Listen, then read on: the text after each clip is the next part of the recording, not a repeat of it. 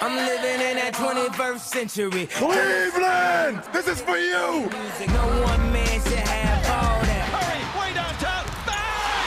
Bang! Doncic wins the game at the buzzer. James Harden, a flamethrower. McGrady che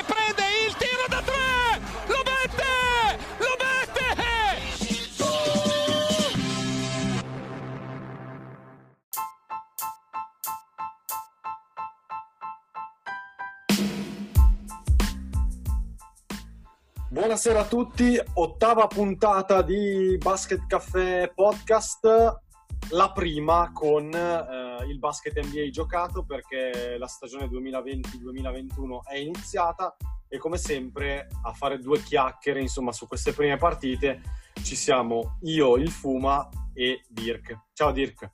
Ciao Fuma. Finalmente basket giocato direi. Finalmente basket giocato, sì, basta chiacchiere su presentazioni, mercato. Ci siamo divertiti, ma finalmente vediamo un po' di partite. Assolutamente sì. E visto che mh, allora di partite non se ne sono giocate tantissime, però già qualcosa si è intravisto, ti chiedo subito un'impressione sui Brooklyn Nets, anche perché hai scritto un articolo che potete trovare su basketcaffè.com proprio a proposito dei Brooklyn Nets che insomma anche a me hanno abbastanza impressionato mh, al di là della sconfitta di stanotte contro Charlotte però nelle due vittorie contro Golden State e a Boston nel giorno di Natale, insomma, mi hanno impressionato perché il buon Kyrie e il buon KD diciamo che sono apparsi già in discreta forma. Sì, non, non, forse non ce li aspettavamo co- già così in forma ehm, e quindi eh, sono stati, non dico una sorpresa, ma eh, mi è sembrato di vederli molto più avanti di, di quello che un po' mi aspettavo. Eh, una delle cose che più mi ha sorpreso, ehm, come ho scritto anche poi nell'articolo, è che sembrano già un po' più, eh, diciamo, eh, non dico abituati, ma quasi più convinti nel voler giocare il sistema che piace tanto a Steve Nash e a Mike D'Antoni, quindi eh, un gioco un po' più in velocità, meno isolamenti, ehm, più pallone che, che, che, che, corre, che si muove e anche più tiri eh, anche nei primissimi secondi dell'azione, cosa che di solito sia Irving che, Durant non era proprio eh, diciamo il loro gioco principale. Ehm, sappiamo bene che quando poi hanno la palla in mano e quando giocano gli isolamenti l'hanno dimostrato, sono due eh, assoluti all star però questa cosa che sono già un po' più avanti di quello che mi aspettavo anche su questo tipo di, eh, di modo di giocare mi ha un po' sorpreso e potrebbe essere una buona notizia per loro, eh, diciamo per il loro futuro prossimo. Ehm, c'è ancora da registrare qualcosina in difesa dove ovviamente eh, mancano ancora un po' di meccanismi, però è anche ovvio nel senso che eh, Irving ha giocato pochissimo l'anno scorso e comunque rientra dall'infortunio. Questi, questi giocatori con KD non ci hanno mai giocato, quindi eh, è ovvio che va registrato qualcosina. Da capire adesso cosa succederà con l'infortunio di Dinwiddie che ha finito la stagione, come riusciranno a ricreare eh, le rotazioni, perché eh, si trattava comunque di un giocatore che giocava tantissimi minuti, aveva la palla in mano, aveva responsabilità, eh, prendeva tiri che pesavano adesso Nash dovrà subito correre ai ripari e trovare eh, una soluzione.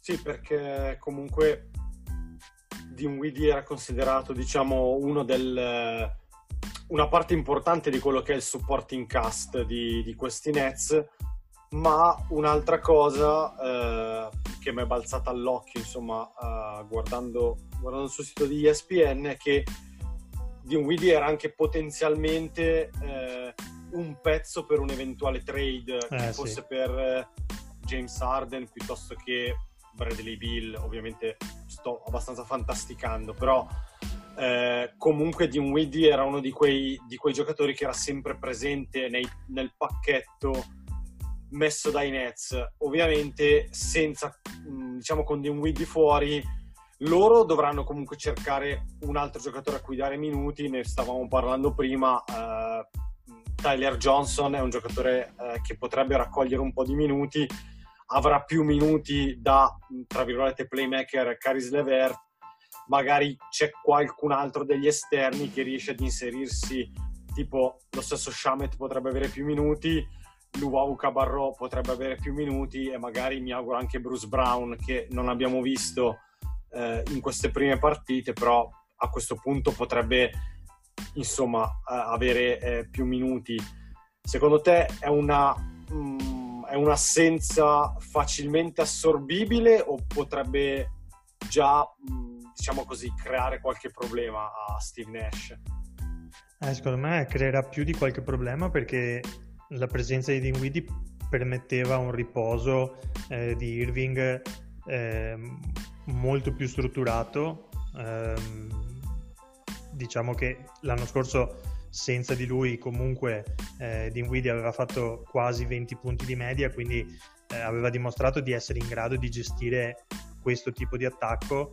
Eh, sai, avere Dinwiddie come playmaker quando ti manca Irving è un conto, avere Tyler Johnson che reputo un buon giocatore, però ovviamente non è quel tipo di, di, di, di talento, diventa più problematico. E il discorso che facevi della trade è un altro pezzo importante, nel senso che eh, Dinwiddie è un giocatore in scadenza, quindi aveva un contratto mh, non così ricco, ma potenzialmente poteva diventare interessante per qualcuno da prendere eh, per poi fargli firmare un'estensione e renderlo, diciamo, giocatore, il giocatore titolare della, de, della propria squadra. Quindi eh, sicuramente è una doppia perdita da questo punto di vista per i Nets. E invece su molto molto velocemente come ti sono sembrati appunto durante Irving, l'hai già detto prima, eh, insomma, che sembrano anche meno mh, mm, giocano, sembrano giocare per adesso anche meno isolamenti del previsto.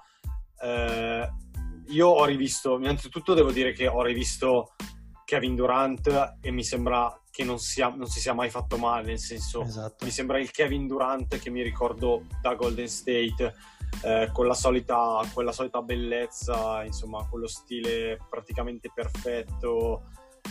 Eh, però su, quello che mi ha impressionato ancora di più è Kyrie perché è vero che sono solamente due partite, le due vittorie, quella di stanotte eh, ho solamente visto gli highlights, quindi mm, no, non fa testo fino a un certo punto. Però mi sembra un Kyrie Irving molto concentrato, molto sul pezzo. Mi verrebbe quasi da dire in missione.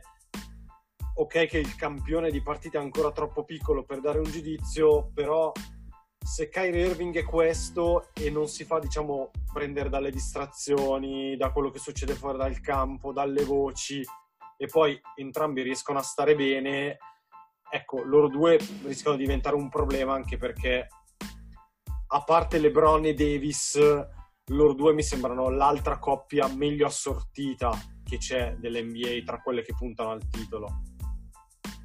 Senza ombra di dubbio sono la, la meglio assortita.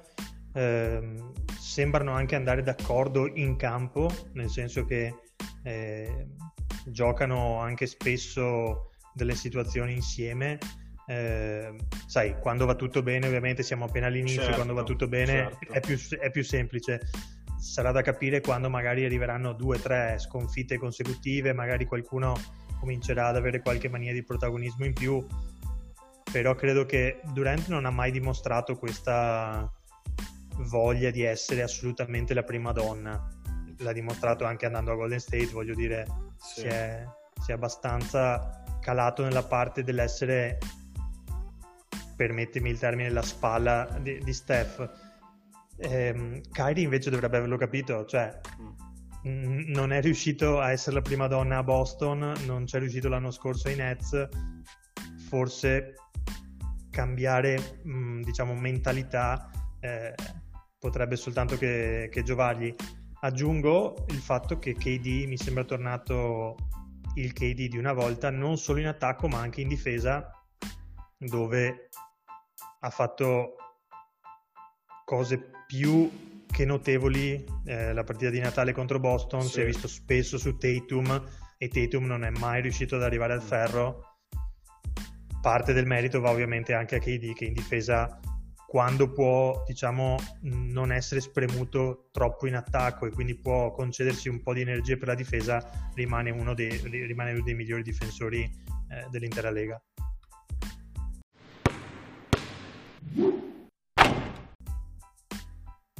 Ora voltiamo pagina e diciamo dalla, dall'est ci trasferiamo ad ovest perché comunque mh, qualcosa bisogna dire su questi Golden State Warriors che mh, ovviamente un po' di curiosità la suscitavano perché eh, probabilmente un po' come i Nets erano reduci da una stagione tra virgolette di, di pausa, mettiamola così.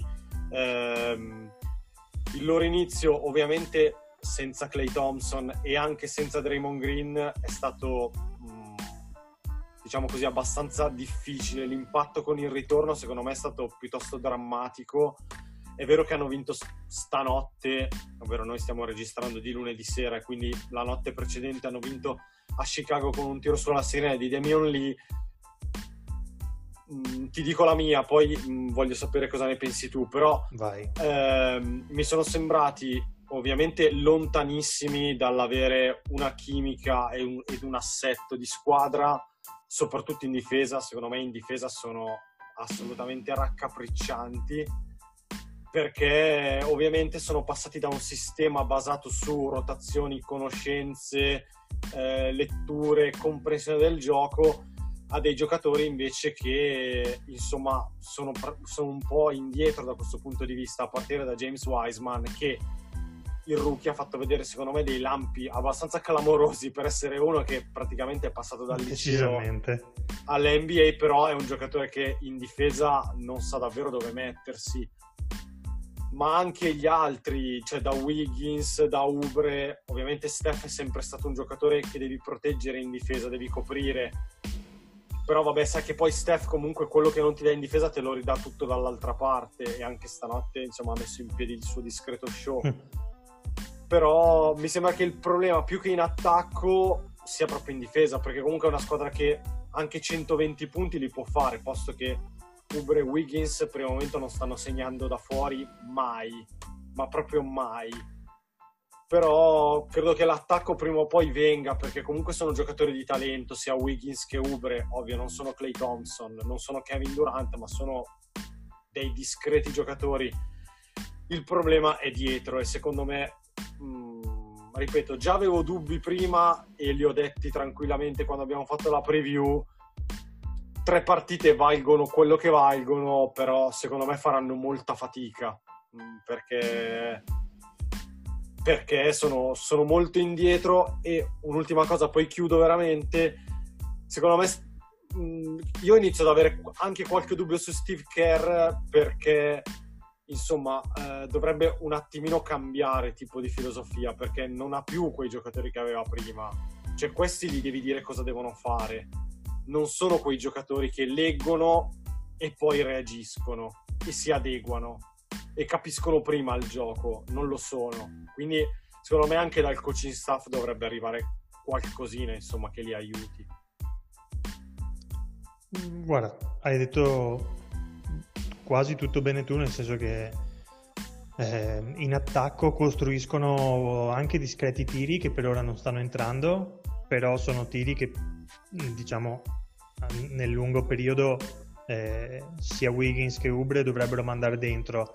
Eh, quindi non è tanto in attacco il problema, eh, dove hanno anche Wiseman che ha fatto vedere un paio di, di, di cose più che notevoli, direi più che notevoli. Eh, io pensavo che il supporting cast fosse un pochino più avanti in generale e invece mi sembra che stiano facendo un po' fatica tutti. Eh, pensavo che le acquisizioni di Wanamaker e di Basemore foss- potessero dare una mano anche a livello di eh, leadership e di gestione, invece stanno facendo un po' di fatica anche loro.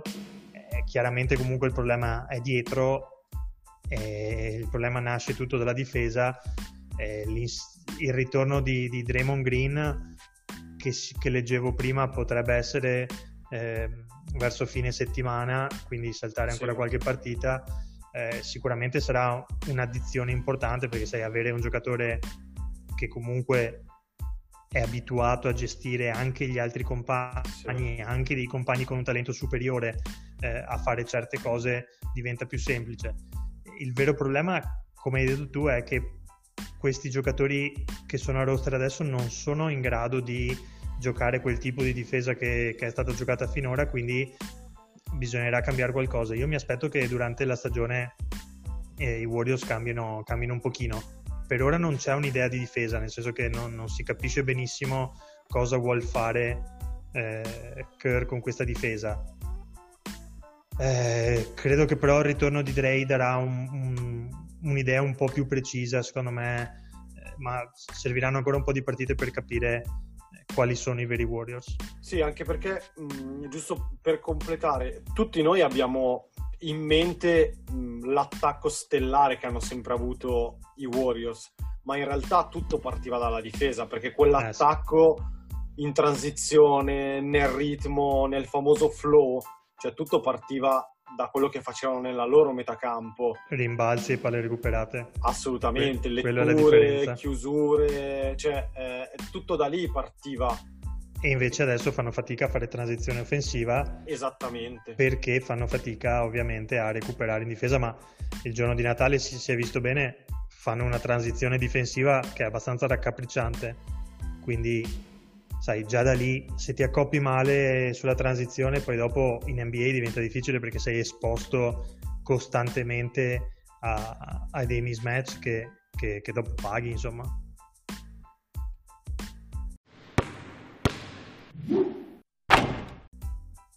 Chiuso il capitolo Warriors, mh, mm, brevemente su due squadre che mh, mm, possiamo dire magari non hanno brillato, anche se poi in realtà, eh, ad esempio, i Clippers eh, hanno vinto le, le, prime due partite. Eh, invece i Bucks, a parte i Warriors, poi hanno perso a Boston e la scorsa notte a New York contro i Knicks eh, io non ho visto eh, diciamo, la, la, disfatta dei Clippers di domenica sera contro i Dallas Mavericks con quel meno 50 a fine primo tempo. Non ho visto nulla, quindi lascio a te che invece l'hai vista.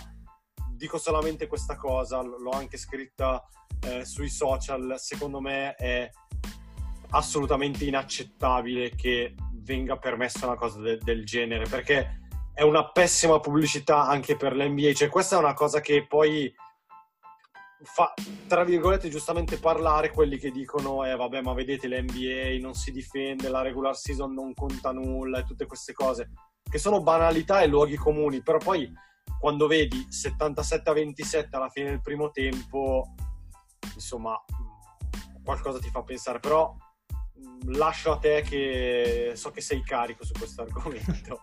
no, guarda, credo di aver visto qualche partita di basket in generale e anche qualche partita NBA in tutti questi anni ed è la prima volta che obiettivamente mi succede di vedere una squadra che dopo tre minuti e mezzo, quattro minuti, ti ho anche scritto durante il live della partita, dopo tre minuti la partita sembrava già finita cioè, sul 9 a 2, 9 a 2 Dallas Mavericks la partita sembrava già finita.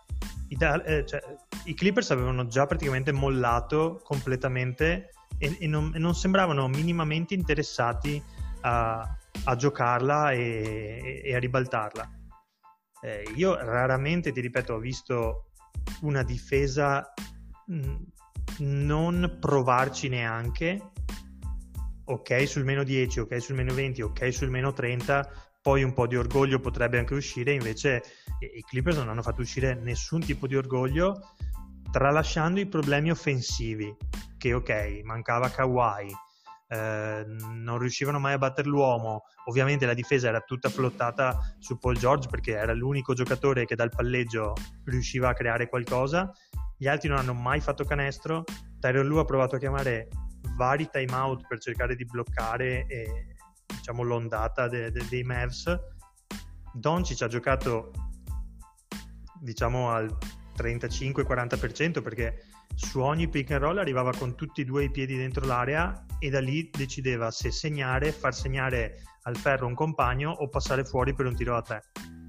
Dallas ha buttato dentro qualsiasi cosa, però obiettivamente in diretta nazionale non giocare in quel modo è abbastanza off- offensivo. Il modo in cui sono entrati in campo eh, Lou Williams e Reggie Jackson, ad esempio, e anche Zubac, sono, cioè, mm, secondo me i Clippers dovrebbero fare un attimo, vedere un attimo il video e cercare di capire perché se non c'è un problema di fondo è grave entrare in campo con quella mm, mentalità del, dell'essere già sconfitto perché la stagione è lunga, è vero, siamo soltanto una partita, però è un bruttissimo segnale secondo me per i Clippers e per l'NBA. Concordo assolutamente. Eh, come ho detto prima, secondo me appunto mm, chi ne esce peggio è soprattutto l'NBA mm, perché insomma eh, un meno 50 così alla fine del primo tempo davvero mi sembra proprio anche offensivo nel, nel, mm, in riferimento al gioco, insomma, Beh, non, non, rispetta- non esatto. rispettare il gioco, eh, mi sembra sì, sì, che è la cosa peggiore. Non ci hanno eh. neanche provato a giocare, quindi. Invece sui Bucks, vabbè, ti dico, eh, le due sconfitte, vabbè, quella contro i Knicks, eh, sinceramente non ho neanche visto troppo delle altre invece ho visto praticamente tutto. Vabbè, contro Golden State abbiamo già parlato dei Warriors, insomma, poi eh, Milwaukee ha anche trovato una serata discreta al tiro di Chris Middleton che ha sì, praticamente infilato tutto quello che ha tirato. Contro Boston invece sembravano a un certo punto averla in pugno, poi è vero che spiccano, spicca l'errore al libero di, di Giannis che poteva valere l'overtime e quindi è, ovviamente è facile poi dire eh vabbè ma Giannis deve migliorare al tiro perché non segna da tre, non segna i liberi, bla bla bla, le solite cose. Io credo che anche qui bisogna dargli un attimino di tempo perché comunque la squadra un po' è cambiata, la panchina è tutta cambiata. Ehm, ovviamente passare da Bledsoe a Holiday qualcosa cambia di sicuro e anche certo. lì bisogna dargli, bisogna dargli un po' di tempo. Ecco, se c'è una cosa che però secondo me manca ai Bucks è che io non ho visto a roster un cambio di Brook Lopez, nel senso l'unico cambio dei lunghi è Bobby Portis, altrimenti si arriva direttamente a DJ Wilson, cioè non c'è, non c'è qualcosa di mezzo e poi secondo me manca un po' di esperienza a quella panchina, perché è vero che c'è DJ Augustin, però l'anno scorso comunque c'erano dei giocatori come Wes Matthews, come Kyle Corver, anche Robin Lopez, che magari a volte può essere scambiato per un clown, però è un giocatore insomma con un'esperienza NBA. Secondo me magari alla lunga manca qualcosina. C'era Giorgila anche, ecco che ah, sì. qui. Quindi forse gli manca un po' di esperienza, non so come la vedi tu, però mi sembra la solita squadra che può puntare alla 1 dell'Est. Senza dubbio sono, sono, restano comunque solidi, hanno una panchina che sicuramente andrà migliorata. Io credo che che Milwaukee qualcosa farà magari con, con quando, diciamo, quando verranno tagliati dei giocatori potrebbero andare a prendere qualcuno al minimo eh, proprio con quest'ottica di, di, di, rinforzare la squadra eh, avevano anche Iajova che eh, tutto sommato dava il suo contributo manca qualcosa al posto di Brook Lopez l'unica cosa che mi sento di dire oltre a quello che hai detto tu è che i Bucks hanno cambiato completamente modo di giocare rispetto a un paio d'anni fa dove si muovevano palla e uomini.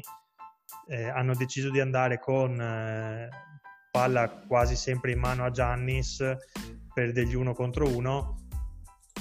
Sai che non sono un amante di questo tipo di gioco, sai che non credo sia quello eh, che ti porta a vincere.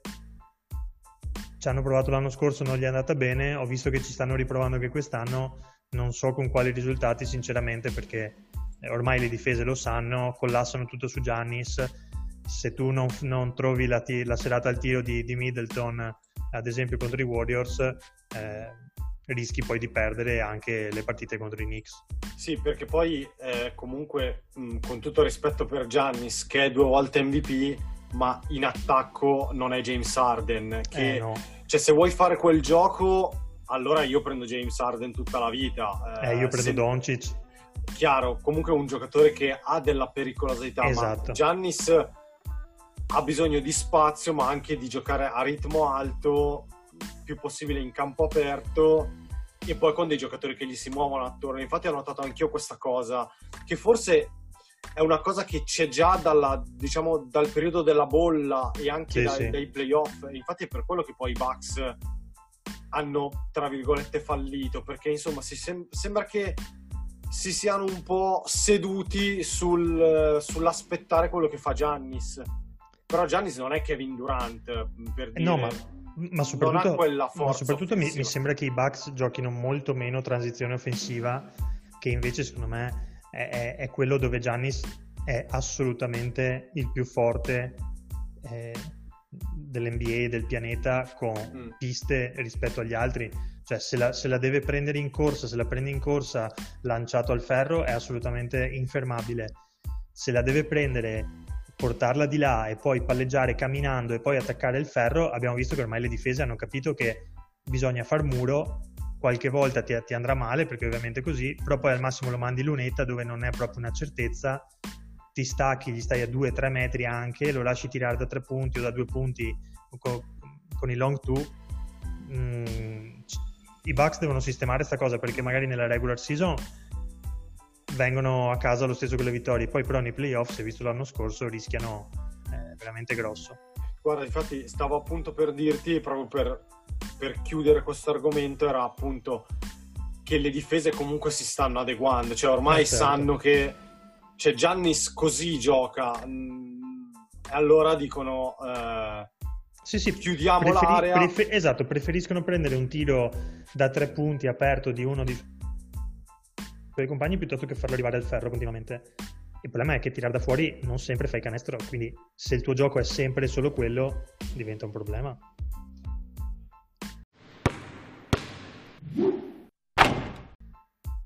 Bene, ultima cosa, ehm, velocissima prima di chiudere. ehm, ovviamente sono pochissime partite, però eh, ti sorprendono di più il 3-0 di Cleveland o il 0-2 di Toronto e 0-3 di Washington? Eh, allora, mh, il 3-0 di, di Cleveland mi sorprende relativamente, visto che hanno giocato contro, co- contro Detroit, quindi direi che...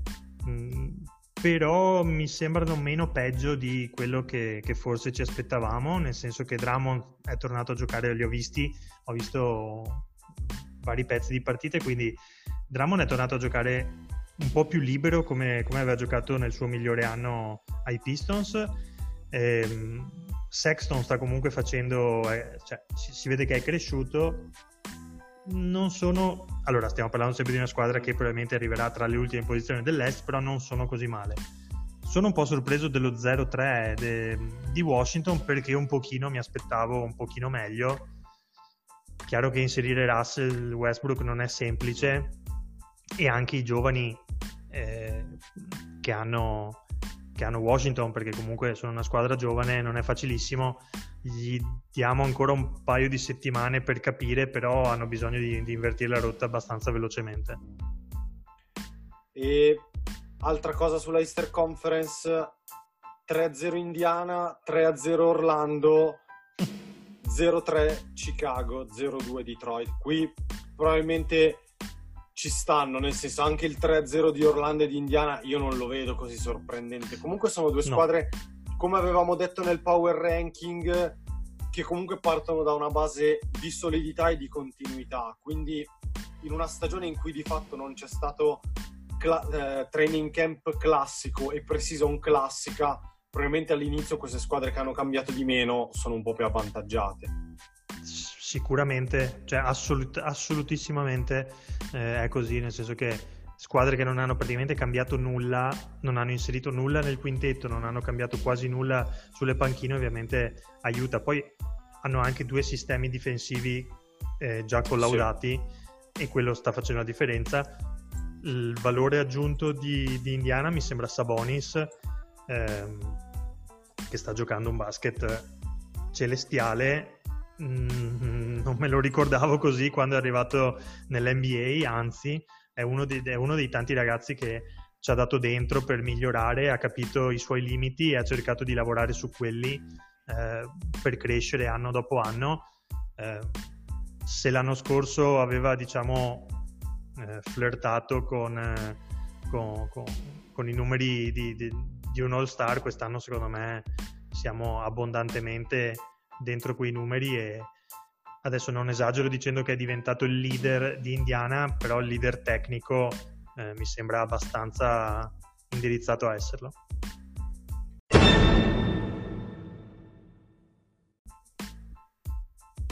Bene, quindi possiamo archiviare qui la, l'ottava puntata del podcast di Basket Caffè, la prima ehm, con l'NBA giocata e l'ultima del 2020 perché la prossima che registreremo sarà nell'anno nuovo.